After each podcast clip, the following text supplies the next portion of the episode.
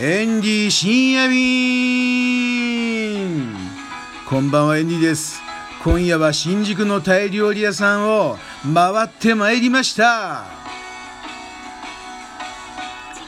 お疲れ様です。今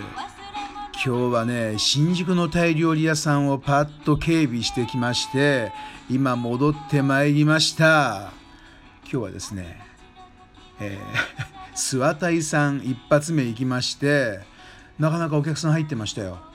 その後はガオガオガオ。でバーンリムパー行ってでバーンリンパーはね、まあ、右側のところにちょっとお客さん座ってたぐらいだったかな。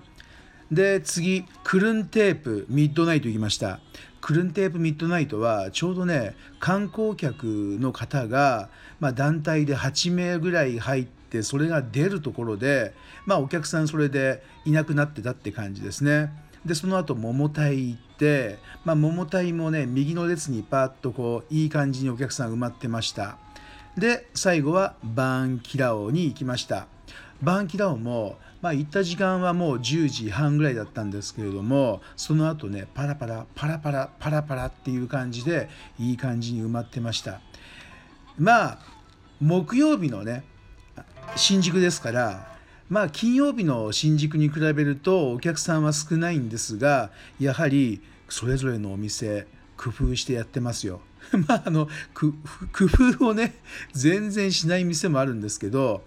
まああの Google のマイビジネスのねコメント見てると結構ね正直に書かれちゃってる店もありますよ。やっぱりねタイ人のやっているお店はちょっと接客が荒かったりやっぱりしてますね。そういうところをエンディはオーナーさんにちょっとお伝えして直していかないとまあ日本人のやってるお店とタイ人のやってるお店結構ね差が開いてますよ。どういうところが差がついてるかっていうと日本人のやってるお店っていうのはやっぱりねきめ細かいサービスですよ。ドリンクがなくなったらパッと行ってねドリンクいかがですかっていうこういうのをまあマニュアルでなってるのかもしれませんけれどもちゃんとできてるね。まあ、それに比べるとタイ人の経営者でタイ人の、まあ、日本語学校の学生さんとかがやってるとやっぱりねどうだろうなんかこううーんっていうちょっと応対がやっぱありますよねそういうのをエンディのところでは、えー、タイ語のマニュアルを作ってアルバイトするタイ人の学生さんにも配ったりあとはタイ人のオーナーさんにもこういうことを日本人の経営者さんがやってるんですよっていうことをねお伝えしてまあ変わるか変わんないかは分かんないですけどもまあとりあえずねやってみようかなと思ってます。次ヒット商品の話です。エンディもねまあなんだろうね、まあ、普通にコンスタントにお金がね稼げるんだったらきっと